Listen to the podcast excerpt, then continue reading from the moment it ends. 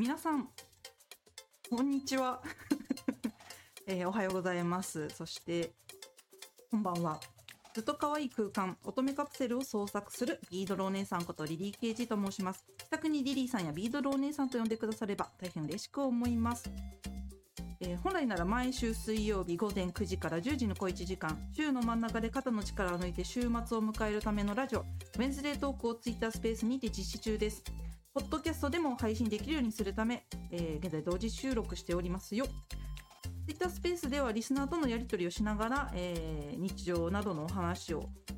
えしてトークテーマに合わせた内容でもお送りしております、えー、生配信で聞く人もアーカイブで聞く人もそれぞれのタイプで楽しんでもらえるような形で発信していきますのでよろしくお願いいたします。ということで、えー、本日2023年5月31日水曜日ウェンズデートーク第55回目の配信です皆様いかがお過ごしでしょうか？そして送迎さんこんにちは。いつもおはようございますなんですけど、そうなんですね。まあ、ごめんなさいね、皆さん。今日もね、ちょっと私、パソコンの調子が、あの、すごく悪かったのと、私の体調とかもいろいろ変動もありつつでね、ちょっと、午前9時からができなくて、急遽、えー、午後にずらさせていただきました。えー、よろしくお願いします。ということで飲み物もね皆さんあの体調とかねあの悪い人とかもなんか暑かったり寒かったりとかもする中でね崩しちゃったって人もいると思います。でも水分だけは必ずしっかりと取りましょうということで手元に飲み物はご用意できておりますでしょうか？私はねあのさっきお茶を飲み終わって今コーヒーを飲んでおります。いただきます。これがこれがやっぱりいいね。ぬるいけどねブラックコーヒーいい感じに。さてですが皆様、えー、もう気づけば1週間が経ちましたね。前回の24日水曜日からもう早い。あっという間。あっという間だと思いませんか？私はすごくあっという間感がありましてね。そう。なんかなんだろうな。それこそ、編集デザインフェスタのイベントの出展のお話だったり、遊びに行ったお話をしたと思うんですけれども、まだそのね、余韻が抜けられないわけですよ。これって結構周りの人たちもあるとは思うのですが、もうそろそろ抜けてもいいんじゃないかなって個人的には思っていて、そう。でもね、体が追っつかないわけですよ。そう、追っつかないわけ。でもたでも多分っていう言い方はちょっと変ですが明日6月になります6月1日ね新たな月を迎えるわけですけれどもこの月を迎えたらきっと皆さん顔がシュッて変わると思うんですね。あのそろそろもう自分は進まなきゃいけないということでねこう余韻もいいけども余韻をねそろそろ浸るのを終えて次に向かわなきゃいけないっていう感じでシュッて顔をねシュッて変えると思うんですよ。なんだけどもたして皆さん本当にシュッて変わる顔を変える準備はできているのだろうかあそこをね私は問いたいのですよ。まあこれは皆さんに問うというよりかは私が私自身に問うみたいなところもあります。ということで本日のトークテーマはもう半年終わるよ雑談会をしたいと思います皆さんこのタイトル聞いて心を痛めている方は非常に多いのではないでしょうかそうですよ皆さん思えばです明日から6月1日になりますねだ6月ですってってなるとですよもう半分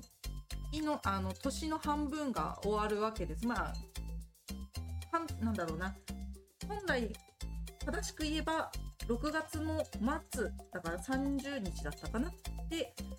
きっかり半分終わるんですけれども、まあ、ほぼほぼ半分終わったようなものですから、ちょっとね、ここいらで皆さんで、えー、自分たちのこと、そしてリリー・ケイジンもね、そこに加わらせていただきつつ、この半分のね、月日1月2月3月4月5月まあ6月はこれからだから残りの1ヶ月をどう過ごすかみたいなところを精査っていうのかな。心の精査頭の精査していこうじゃないかということでみんなでね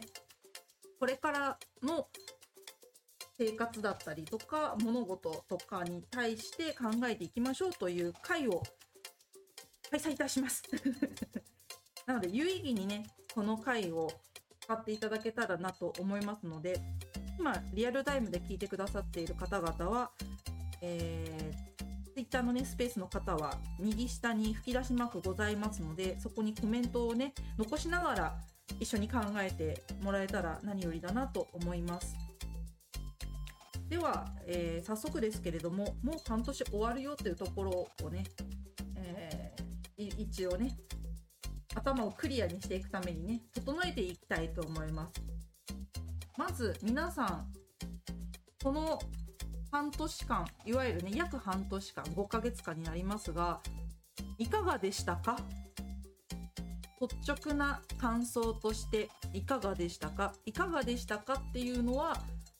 自分があのまあ充実感を持って過ごせたなとかあとは貴重な体験をすることができたなとかあるいは本来ならばああもうちょっとできたところがなかなかできなかったなとかあそういう反省点がありますかという意味でねこの半年間というか5ヶ月間いかがでしたかっていう問いをねさせていただきます。してみわさんこんにちは。今日は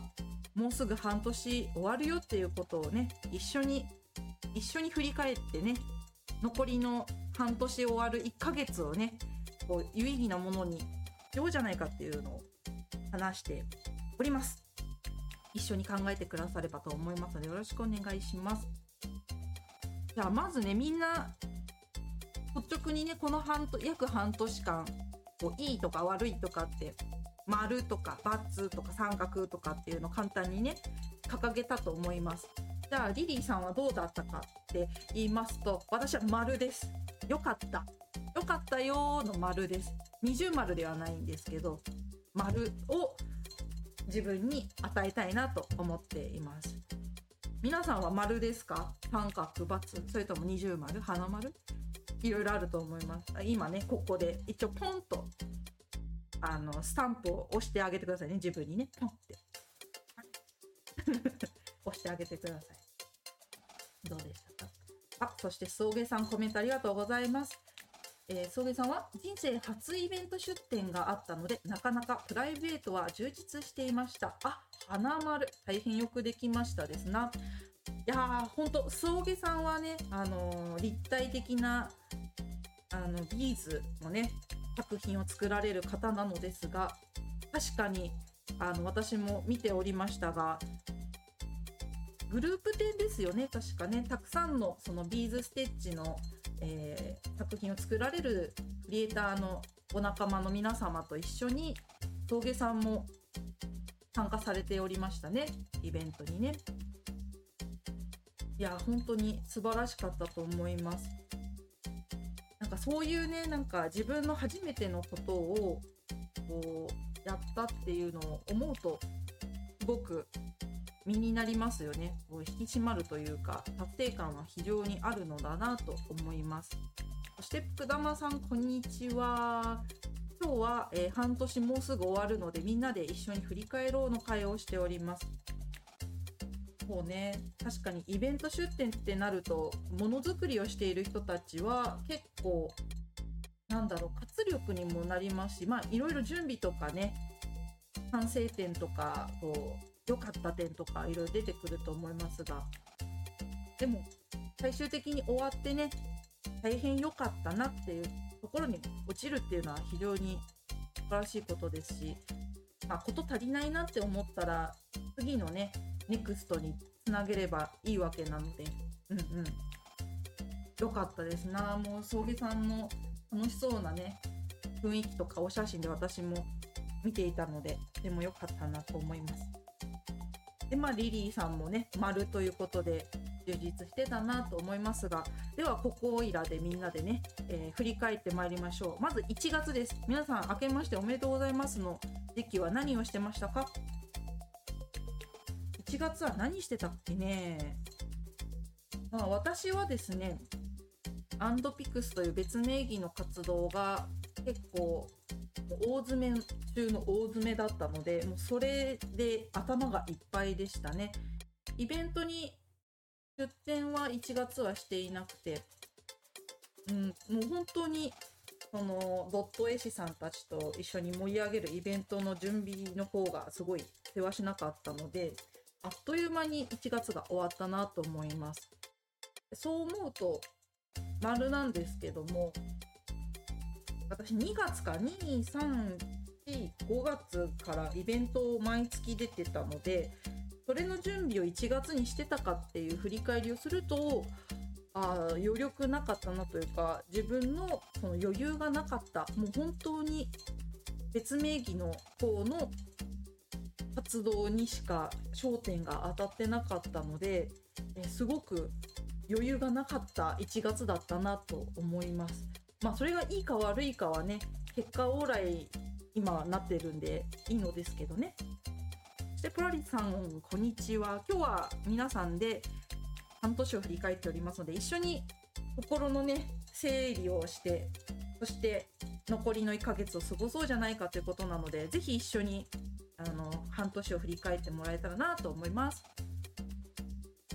7月そうね。あとはまああ記憶がもうないでしょ？みんな。私もね記憶がうっすらとしかないんだけども。あとそうだな。やり残したことといえば私お餅食べてなかったと思うんですよ。食べました？お餅、まあ、食べた人が大半だと思うんですけど。それがねちょっと今後悔してるなんかお正月にお餅を食べるっていうのは結構象徴的なものだと思うんですけどお餅ねなんで食べなかったんですか？ちょっとねなんか一つのなんだろういわゆるゲームでいう実績解除みたいなところが果たせなかったですね。お餅を食べる。正月に餅を食べるっていうのができなかったな。そして琥珀さん、こんにちは。今日もよろしくお願いします。ということで、そうね、皆さんにとって1月はどうだったですか？良かったですか？それとも私みたいに何かお餅を食べそびれたとか 簡単なことでもいいです。そういうことありましたかね？でまあ年始めですからまあ結構気持ち的にはね 2022年の余韻が残ってた方々が多かったと思いますが2023年の2月になったらどうでした？2月はあのバレンタインデーとかねイベントごともあったと思いますし何よりもね1年のうちにあの日日がね日にちが短い好きなのでねすごく早かったと思います。もう終わっちゃった2月みたいな感じだったと思いますが皆さんにとって2月は何をしていた月でしたか？心当たりをこう胸にね手を当ててちょっと思い出してみてください。私はリリーさんはねあのデザインフェスタギャラリーさんで、えー、9日間だから約1週間ぐらいですねギャラリーさんで展示販売をさせていただきました。ここで新たな出会いをすることもありましたしギャラリーのスタッフさんとあの交流も深められたので非常に有意義ななんだろうなんていうかなイベントに出てる人間としてはその感覚を少し取り戻せたのかなと思いますね。うん、なので2月は結構充実した感じだなと思いながらさっき言った別名義のねアンドピクスの入校とかねあの代表でいろいろ動いてたのでそれが一段落し自分の活動リリー KG の活動についてねちょっと感覚を取り戻すぞという意味でそういったギャラリーにね赴いて参加してっていうのができたのは非常に良かったことなんじゃないかなと思います。プライベートではそうですねあのあれかな高級なチョコレートをパートナーさんにねお渡ししたことによってねあの反応がね なんか安いって安い高いの問題じゃないと思うんですけれどもあまり馴染みのないチョコレートをねこうプレゼントしたことによってね感動を分かち合えたっていうのは非常に良かったかなと思います。そういうサプライズもなかなかに良かったかなと思いますけれども、まあ、2月もねそんな私みたいに結構充実した人っていなかったんじゃないかなって思います個人的には。なぜならばさっきも言った通り2月はすごく短い1ヶ月ですよね。28日だっけなまでしかないじゃないですか。なのでまあ例えばお子さんがいる方ですともうなんだ保育園とかどうなんだろう。幼稚園とか小学校とかってお休みだったりするじゃないですか。なのでお家にねお子ちゃんが毎日いるともうお子ちゃんとの生活だったりとかがもう世話しないっていうねことだと思うんですね。毎日がエブリデイって よくなんかなんだっけな。毎日が毎日みたいな感じでそのなんだろう。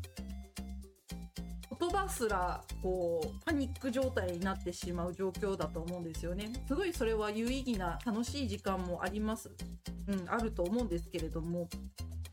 めちゃめちゃ世話しない。もう気づいたらもう1ヶ月経ってたみたいなそんな感じだったと思うので思えばあっという間だなって思う人たちの方が多いんじゃないかなと思います。うんうん。そして3月にじゃあいきますよ皆さん。3月、えー、いかがお過ごしでしたか？3月はね卒業式とか卒園式とかいろいろ引っ越しとかねいろいろあった人多いと思いますがどうですか？3月はどう過ごしておりましたか？私はもう3月はあの死死を迎えそうなぐらい忙しかったです、えー、すごく世話しなかったですね。え、何が忙しかったかって言いますと、えー、先ほども言った別名義のドットイシさんと一緒に活動をしている、えー、アンドピクスというものがあるのですがそれの制作物がやっと世に渡った販売ね販売とかあとメンバーさんのもとに手に渡ったりとかする作業を1人でこなしそして大阪のアート手作りバザールに遠征に行き、え、そして3月末に私引っ越しをしました。ここね怒涛だったんですよ。あの1週間ずつそれが入ってたんですね。あのアンドピックスの発売会があって次の週が手ズバがあってその次の週にえー、お家引っ越すっていうね。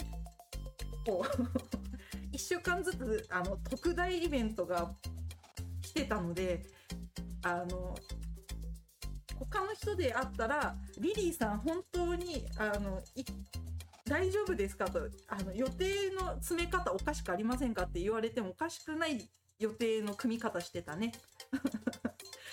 今思います私も、うん、すごく冷静に、ね、なった状態で思いますけど本当にひどい予定の組み方をしてたなと思います。はい、なのでそれをよくこなせたなって意味で私は20丸を差し上げたいですね3月は。でももうちょっと計画的にできたのではないかって思う面もあるのでうーんまあそこはね反省ではありますけどもどうでしたか？皆さん3月はどんなことしてました？作品とか作ってたりしてましたかね？それともお子ちゃんがいた方々だと、まあ、卒園とか、えーと、卒業式だったりとかあとはそうね、まあ、習い事とかねあの新たに習わせたりとかまあこっちやめてこっち習おうかとかそういうこととかもあったと思いますけれども旅行とかもねきっとしてた方もいると思います。リフレッシュするねあの期間でもあったんじゃないかなと思います。出会いと別れっていうぐらいだからね気分もね出会って別れるってこともありますから、うん、そういうリフレッシュのね3月だったんじゃないかなとは思いますがどうでしたか？皆さんにとっていい3月を過ごせましたか？でここまでで3ヶ月経ってるわけですよ皆さん。イエーって思う思う人いっぱいいると思うんですけどこの3ヶ月でこうね自分の1年の目標じゃないけれども頑張り度という意味でねこうどういう風に進んできたかがだいぶ分かってきたきじゃないかなと思います。で、そして4月ですよ。4月を迎えるわけです。4月の記憶ありますか？皆さん。私はだいぶ4月の記憶すらちょっと危ういんですけれども、まあ、世間でいうところの入学式、入園式、そして、えー入社式ですかね。うん、会社にね、入る方々とかもいたと思いますし、新たな学校に通うとかね、あったと思います。あとはそうですね、春ですから、あの春という象徴がね、こう、大々的になってた時だと思いますので、まあ、お花見とかね、そういうのもありますけれども、作品を作られている方々の中には、なんか桜とかね、あとは、まあ、桜しか今言葉が出てこないんだけども、春をね、テーマにした作品作りだったりとか、あと催しね、先ほど送迎さんも言っておりましたけれども、イベントのね、出展をしますっていう方々が非常に多くなってきたんじゃないかなと思います。あったかくなってきたのもあるし、それにあとコロナのね、その緩和じゃないですけれども、過ごし方があの一般的に分かってつつあるのかなと、それはすごく影響があるのではないかなと思いますので、多分そこもあるかな。人が出入りをしやすくなったのが4月だったと思います。私も4月何やったかっていうと4月の1日2日に自主イベントですね。えーまあ、オンリーイベントみたいな感じでドット絵とものづくりをテーマにした方々を募って、え2日間イベントをいたしました。これが終わった後は放心状態でしたね。今と同じです。はい、でもまあ本当に何だろういろんな方々と出会えましたし、うん、貴重な時間を過ごすことができたので濃密な時間だったかなと思います。結構ね私自分がやっていることってすごくなんだろうな濃厚な時間を結構過ごしていましてありがたいことにね、うん、なのでそうですねなんか薄い記憶とか薄い経験薄いっていうのもなんだろう。なんか、うん、なんだろうな。印象が薄いって言えばいいのかな、うん、自分にとってね。そういうことがあんまりないというかすごいありがたいことに濃い経験をさせていただいているのでありがたいですね。一つ一つが、うん、一つ一つがありがたいなと思っています。でこのイベントが終わった後に私自身そうね。あデザフェスが5月にある。やべえ何もしないって そこに気づくわけですね。なのでもう本当にデザインフェスタに向けてその自分の課題だったことを洗い出して改めてね洗い出してでデザインフェスタのイベントに向けてやらなきゃいけないことをやらなきゃってことを準備したりとか。そこら辺ですかねやってったこととしては。4月はもうそれに尽きる気がします。うん。4月の頭のイベントは本当によくやったなと自分でも思います。うん、初めての自主イベントしかもドット絵師さんというかドット絵とものづくりという私がその目指している領域の方々あのテイストは全然違うけれどもそこの終着点は一緒だったりする方々と音もすることができたのですごいそれは良かったなと。でその準備も1年間やってたので昨年うんとその前だが一昨年か。一昨年からずっと準備してきたことなので、うん、それがうまくできたのは非常に良かったなと。まあ反省点はもちろんいっぱいありますけれどもね本当ってよかったなと思いますがでも自分のねやりたいことってたくさんまだあるわけで自主イベントうん、なんて言えばいいんだろうなそのデザインフェスタとかアート手作りバザールとかそういうなんだろうないろんな人が参加をしてこうイベントが開催されるっていう催しもすごく好きです私は。ですがやっぱり最終的には私の行き着くところっていうのはやっぱり私の考え方をこう新たな目線で見てくれる人とかあとまあ私のこととか私の周りの人たちのことが好きっていう人たちとかが集ってこう交流し合うっていうのが最終着地点なのかなと思っていますので、まあ、そういうことが少しずつね形にできるようにしていかないといけないなというのは改めて思いましたね。うん。4月は結構私にとっては結構ウィークなんかウィークポイントっていうのは弱点って意味だから。間違えた言い方なんだけどなんだっけそういうの。あのすごいキーポイントって言えばいいの？かなと思っています。そして里ラボさんこんにちは。今半年終わるよってことで振り返りをしておりますので一緒に振り返ってもらえたら嬉しく思います。でまあ4月はねそんな感じで振り返りました。さて5月です。5月は今年。今年じゃない今月か。もうね終わりますけれども。5月はどうでした？どうでしたか？もう私はあのデザインフェスタで全部取られてしまったなと思うので逆に、ま、マイナスって言い方変ですけれどももうちょっと頭が働いてもよかったのではないかなという反省点がすごくあります。うんまあ、なんだろうデザインフェスタという大きいイベントに向けて動いたこととそれに対してのいい面悪い面、まあ、反省点と良かった点っていうのは洗い出せたので良かったんですけれどもそれ以外のところに頭を働かせられてなかったことが非常にもったいなかったなと思っててその余力はちょっとあったのではないかなと思うとああなんというかあもったいなかったなというかすごく贅沢に時間を使ってた1ヶ月5月だったなと思いました。うん、もうちょっと何て言うんですか作品を作るっていう工夫だったりとかもそうだしあとはね SNS 上で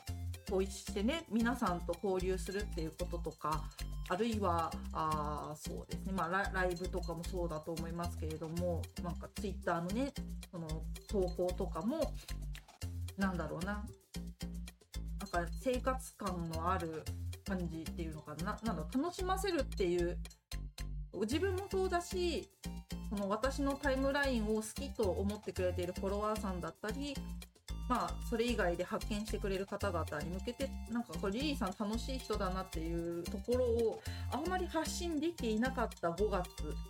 かなとすごく思うわけですね。だからそういう意味ではあのもっと頑張れよってこう 熱い声をね 走ってる人がね横にね結構いたかなっていう日だったなって思います。なのですごくうん、振り返っていて思うのはあの今月は非常にもったいなかったって思うわけです。この1年の目標っていうものを私は掲げてまして毎年ね毎年掲げているんですけど今年何だったっけな？振り返りを探します。ありました。えっ、ー、と、2023年の目標ですね、抱負。えー、あでもそうねパワーバランスを大切にする1年って書いてあるんですけどあまりにもあのー、なんだろうなざっくりすぎる目標を書いてしまってるんであれなんですがなんだろうなパワーバランスがそうねなかなかできてなかったなと思います。で新居での、まあ、新しくね今引っ越しも終えて今新しい家に住んでるわけですけどその新居での活動定着をあ今年目標に挙げてるんですね。でまだねそれができてないまあ当たり前じゃんって思う人もいるかもしれないんですけどなかなかねまだ新たな作業環境に慣れてない節はすごくある。うん、ので、えー、そこもねまずそこを整えてからじゃないと何も始まらないんじゃないっていうところもあるのでちょっとね6月はこのね新居での活動ね作業机があるところをこう自分がねこう制作しやすい環境とかもう整えられているので今度は行動するのみってところをねやっていきたいなと思います。で6月でさっきも言いました2023年が終わる半分終わるわけです。なのでそのね半分終わってうわーってうわー何してたんだ自分ってならないためにもあ6月の目標としてはあの机に向かうってことを なんか小学生みたいな中学生みたいなね目標ですけどもでも本当机に向かって作業するとかねそれをし続けたいなと思います。というのも6月は私出店するイベントっていうものがないんですね。はい、もう上半期の、えー、対面イベントの出店は無事に5月のデザインフェスタを終えて終わったので6月はそうねもう自分との向き合う期になるので下手したらダラダラしてしまう、うん、ことだと思うんですね。ものづくりをしている方ならあの物を作らなければダラダラしちゃうっていう人もいると思いますしあとはその裏方っていうんですか？事務作業とかもああ溜まってきてるからそれやらなきゃなでも嫌だなと思ってダラダラしちゃう人もいると思うんですよね。うん、で私は多分事務作業が確かに全然できてなかったもう2月から5月に向けてずっと走り続けていたので、ね、全然整理整頓ができてないっていうところもあります。なのでそこをねちょっと整理整頓しながらもうん自分の活動のねもうちょっとエンジンをねブンブンブンブンって吹かすところそこをやっていけたらなって思ってはいますね。はい。さあ、そんな中で皆さんはどうでしたか？今、ざっくり1、2、3、4、5、6月までね。まあ、6月は明日からですが、振り返りというか、これからしたいこととか、ちょっとスピーディーに喋っちゃいましたけれども、皆さん、おのおのあるかと思います。えー、まあ、簡単に言わせていただきますと、1月から5月、今日までね、今日までいかがお過ごしでしたか？花丸ですか？丸ですか？三角ですか×ですか？どうだっただろうか？皆さんもう一度ね胸に手を当てて自分はこうだったっていうのは振り返られましたでしょう、うん、こういう振り返りってなんか意外に何て言うのかな。自分自身でやってもやらなくてもいいじゃないかっていう人もいると思いますし別にそんなことをやる必要ないよっていう人もいると思うんですけど私は私個人的にはあのやると意外とねあのブレずにやれる人間なのでまあそれがすごく不器用なやり方かもしれませんがそれをねやることによって結構ねやりたいことがこう見失ったりとかしなくなるのであの推奨と自分では言ってはいますが皆さんもこれを聞いてねあの同じくこう振り返って自分のこう見えなかった部分とかが見えたら嬉しく思います。で、えー、6月に向けてね皆さんまた動くわけですけれどもそうねもう上半期終わっちゃうんですね。そこがすごく何て言うんだろうあっちゅう間感があって驚き隠せないわけですけれども。うんうん。あとやりたいこととかもきっとこの12345月を経て6月以降にねやりたいことっていうのがあ出てくると思うんですよね私はこれやりたいとかこういうことをそうだひらめいたやってみたいみたいなことがあると思うんですね。うん、それはすごく大事なことだと思うのでやっぱトライしてねそしてエラーが見つかったらそれに向けてまたトライしてっていうのは非常に大切なことだからあみんなでねやり続けることの大切さっていうのをね感じながら過ごしたいなと思っていますが私ギリ KG はですねやりたいこととして一つ一つでは挙げたいと思うのですけれどもえっとねこの間さっきもねこのウェンズデートークを始める前にちょろっとお話ししてたんですがみんなの神カセ展という、えー、展示会っていうのかな？企画展みたいなものに、えー、見に遊びにって言えばいいのかな？遊びに行ったんですね。でその時のあのメテオさんというお店で、えー、みんなのファミカセ展っていうのがやっていたのでわーい楽しみだーいと思って行ったのですよ。そしたらまあ展示しているものがあってあと売ってる作品とかがあって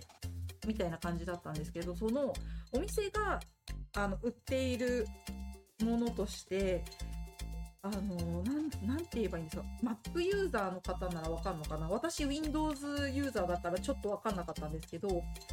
っと前のバージョンの Mac のディスプレイ画面の中になんかゴミ箱の形とかエラーが出た時に爆弾が表示されたりとかするらしいんですよ。でそれがドットなんですね。ドット絵いわゆる。ドット絵ですごく可愛らしいんですけれども台湾だったかな？台湾のクリエイターさんがそれをあのオブジェにしたんですね。多分あのー、特美じゃないんだけれどもなんだろうな、まあ、具現化したわけですよ。3D にね。それがすごく可愛くて。で私購入していて購入してね手元にあるんですけれどもフィギュア感がすごいあるって言えばいいかな。フィギュアみたいな感じなんですね。で人じゃないしその一つのアイコンがこう飛び出てきてる感じがすごくなんなんていうんですかキャッチーと言いますか。なんだろうなこれが私のリリー KG のキャラクターとかあと自分のねあのー、想像想像っていうかドット絵で描いたものが飛び出てきたら非常に心が踊るまあ自分自身のね作品だからっていうのもあるかもしれないんですが心躍るなっていうのは感じたわけです。でそこであの私の作品の中にはあの立体的な作品がいくつかあるんですけれどもその中でカップ麺置きのあのうさぎのリリーさんがカップ麺の蓋を押さえるっていう何ですかものを販売しているんですけれどもそういう感じでちょっとずつフィギュアを私作っていこうかなって今考えております。うん、なんかそのフィギュア、なんて言えばいいんですか？フィギュアって言ったらいいんですか？人形って言えばいいんですか？わかんないんだけれども、なんかね、あの、平面の良さももちろんあるのですが、立体にすることによって、その自分の視野の中いわゆる自分の過ごしてる生活の中に生き物として存在し得てるっていう感覚がね芽生えたんですね自分の中に。平面ももちろん紙もねもちろん空間を彩る一つとしてあると思うんですけれど立体になるとより一層愛着湧きませんかっていうところかな？あ簡単に言っちゃえば。うん、でその愛着っていう感情が私のリリー KG の持つ、あのー、良さというか、良さって自分で言ったら変だけども、その、一つの、なんだろうな、要素だと思うんですよね。うん。愛着とか、親近感とか、そういうものって。うんうん。なので、それを、その作品からも感じてもらうためには、なんだろうな、アクセサリーだの、あなんだのっていうのももちろんそうかもしれない。まあ、可愛いっていうものをね、求めてる人たちにとっては、あの、素敵な作品になっているのだと思うんですけれども、そうじゃなくて、それ以外のコンテンツ的なものを私はもうちょっと展開してみるのもいいのかもしれないなって、と思ったわけです。はい。最終的にはね、私ね、ぬいぐるみ作りたいなと思ってるんですよ。あ全然違うでしょ全然、全然関係ないでしょ今やってることと。関係ないんだけども、要は、その、私のリリー KG のこのうさぎのマークのうさぎさんね、うさぎのリリーさんだったりとか、キャラクターが4匹おりますけれども、本当にこのキャラクターを、すごく、なんだろうな、めでてくれてる方が多いなと思いまして、非常にありがたいし私もそういう愛着のあるキャラクターとして扱っていきたいなって思ってるんですけれどもこの子たちをどういう風にしたらもっとみんなにとってね愛嬌のある愛着のあるあの子たちに育てられるのかなって思った時の終着点が今今のところぬいぐるみなんですよ。そうぬいぐるみになったらいいなって思ってます。でもこれはまたちょっと明日になったらぬいぐるみじゃねえって違う違うって言って取り下げるかもしれませんけど今現在時点ではぬいぐるみが終着点になるので、えー、その手前のねあ私アイロンビーズっていうものを素材に作品を作っておりますがあの私別にアイロンビーズ屋さんってわけでもないですよね。はいあのちょっと勘違いしている人もいるかもしれないのでちょっと言わせていただくと私はドット絵を身につけられることだったりドット絵が2次元から3次元に現れることを何よりも夢を見夢見る少女みたいな感じでねあのすごい求めてる人間なんですね。でそれを現実化するためにはって考えた時にアイロンビーズと出会ってあこれなら私が思ってるドット絵を2次元から3次元にこう表現できるなんてことでアイロンビーズっていうね手段を手にしたわけなんですね。でアイロンビーズでやれること私がこう2次元のものを3次元に起こせるものっていうのをアイロンビーズでこう表現したっていうのが今現在のお話なんですけれどももっとねやれることっていうのはだいぶいろんな経験を経てねこう3次元に起こせるってことも分かってきたので素材はさておきだけれどもとにかくドット絵っていう風に認識ができるオブジェクト的なものが作られたら何よりだな私の求めてることだなっていうところに気づいたのでね。少しずつちょっと展開をねドット絵のグッズっていう意味でもうちょっと広げていこうかなとは思っております。まあアイロンビーズが嫌いになったとかそういうことでもなくそれはそれで表現できる素晴らしいものがあるのでそれも併用しつつねそれこそ今年の目標であるパワーバランスをもうちょっと考えていける残りのね半月ほど半月じゃないね。半年だね。半年でね考えていきたいなっていうのが今現在感じていることかな。うん。まあ、こういう気持ちをね精査できる時間っていうのは本当にこういう時間を作らないとあの気づけない自分はちょっとまだまだなんだと思うんですけれどもでもこういう時間は本当に自分と向き合うという意味では大体、えー、だ大事。すっごいカミカミだったけど大事なことだと思うのですよ。なので皆さんもね聞いてくださってる皆さんにとってもそういう自分とは自分のやりたいこととはみたいな感じで向き合える時間となったら大変嬉しく思いますし一緒にねこういう風に振り返られたなら私もすごく嬉しく思います。みんなにとってね有意義な日々をね過ごしてもらいたいですしうん何て言うんだろうな、まあ、日常をねあのこれは面白いって思うことが何よりだなと思いますので、まあ、彩るって意味かな。意味でね非常に大切なことなんではないかなと思います。じゃあもうねとりあえずあのもう喋ったことを結構忘れちゃうのであの 私は後でね備忘録としてねこの音声をこうかなと思います。改めてね思ったことバーって言っちゃったから思い返してみようかなと思いますので皆さんもねあの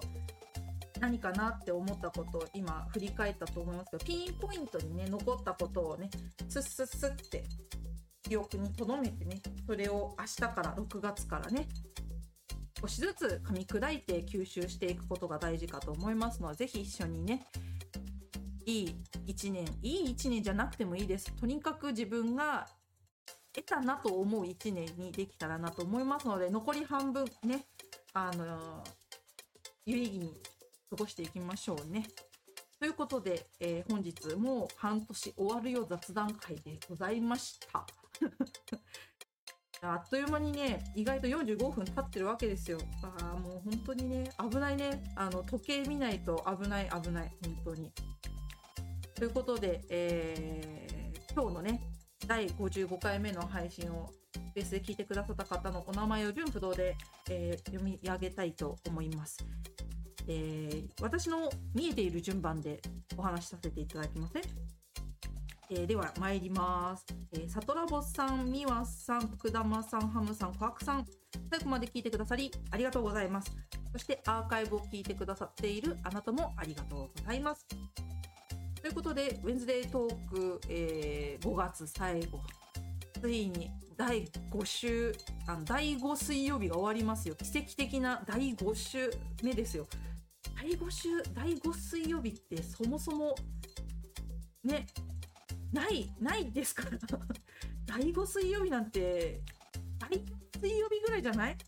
経験したとしても。こんな第5水曜日をね、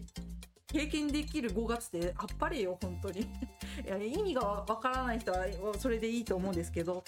なんかすごくないですか、第5水曜日って。あるんだなーぐらいの感じだと思うんですけど、まあ皆さんと一緒にそういうね、第5水曜日をね、過ごせて嬉しく思いますが、さて来週何しようかねの話をしたいと思います。さあ、来週は6月の7日水曜日でございます。そうね、何を話そうかね。あ、あえっとですね、これも私事なんですけれども、6月の4日日曜日がですね、なんと私の大好きなキングヌーの、えースタジアムライブ最終日なんですね。そう3日4日と、えー関東では行われ、関西の方はもう終わっちゃったのかな終わっちゃったんですけど、関東が6月の3日4日スタジアムツアーっていうね、えーイベントが控えておりまして、私も6月の4日はちょっとまたヌー活をするわけなんですけれども、またそこであれかな、キングヌーのライブの感想じゃないけれども、やっぱキングヌーって本当にファンの人たちを、なんて言うんだろうな、飽きさせないと言いますか、自分たちのやりたいことをやってるだけなのに、こうファンがついてきてるっていう感じもあるんですね。で、この間もファンクラブイベントを通して、えーキングヌーを分析しようみたいなね、ことをやったと思うんですが、まあ、それに近いことをまた分析しようかな。その、クリエイター、キングヌーと、えーファンの視聴者であるリリー・ケージおよびその他のファンの人たちのね、距離感。やっぱクリエイターさんと、まあ、何かを発信している人と、それを応援してくれている人たちの間には何が発生しているのだろうかっていうところを、ちょっともう一度ね、改めて振り返りたいなと思います。まあ多分ね、すごいバージョンアップしてると思うんですよ。ファンクラブももちろんのこと良かった、非常に良かったんですけれども、今回、あの、何がすごいかっていうと、キングヌーがスタジアム、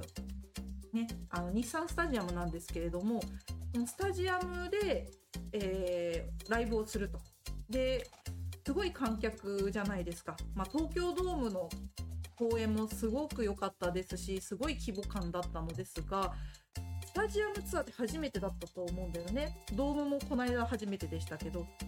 そうで、初めてのね、試みをするわけですね。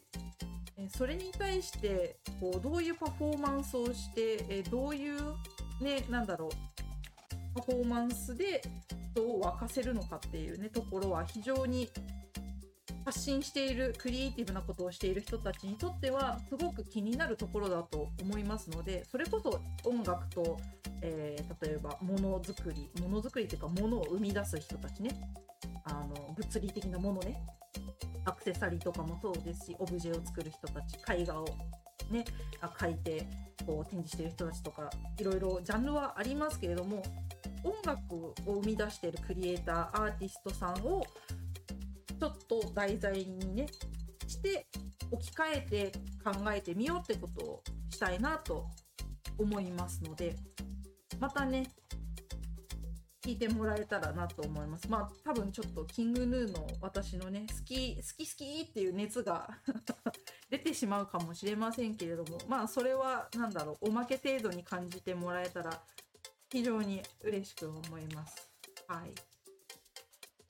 とはそうだな、まあそのぐらいかな。最近そうねあのこれも言ってなかったんですけれども、えー、リリー KG のウェンズデートークでは、えー、コラボじゃないですけれどもあのなんていうんですか？対談をこう募集していたんです。もう忙しすぎてあの目まぐるしくてこれずっと言うの忘れてましたけれども、えー、対談してくださる方をねイエーイ イエーイとか言って 募集中ですのでぜひ気になる方はあのお声がけください。私の TwitterDM に連絡くだされば、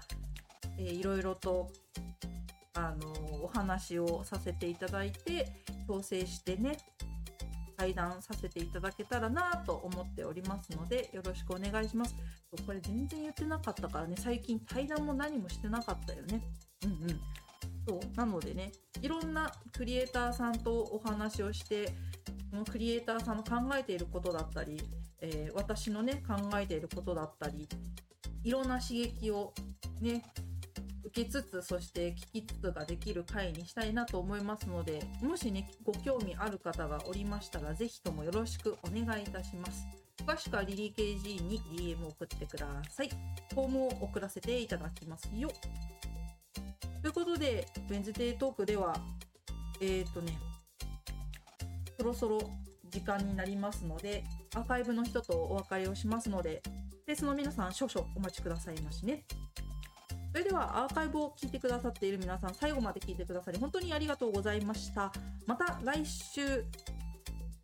熱を帯びた ね、あのリリー KG が多分現れると思いますのでまたどうぞよろしくお願いしますよ。ということでお送りしましたのはリリー KG でした。またね。バイバーイ。